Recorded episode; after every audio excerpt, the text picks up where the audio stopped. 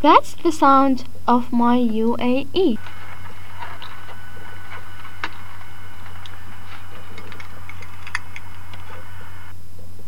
If you hit your head in a crash, you will probably die, unless someone else is around to save you. Yes, it's always there for you. Your seatbelt. I used to think that I'm a good driver, I won't be in an accident, until the day I recognized that there are bad drivers too.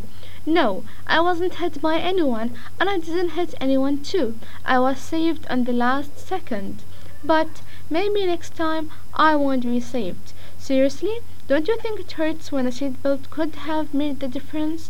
Always remember people who loves you. Always remember that they want you to be there with them. Always remember that your seatbelt is there for you. I'm Reem Al and you have been listening to Zayed Media Lab podcast.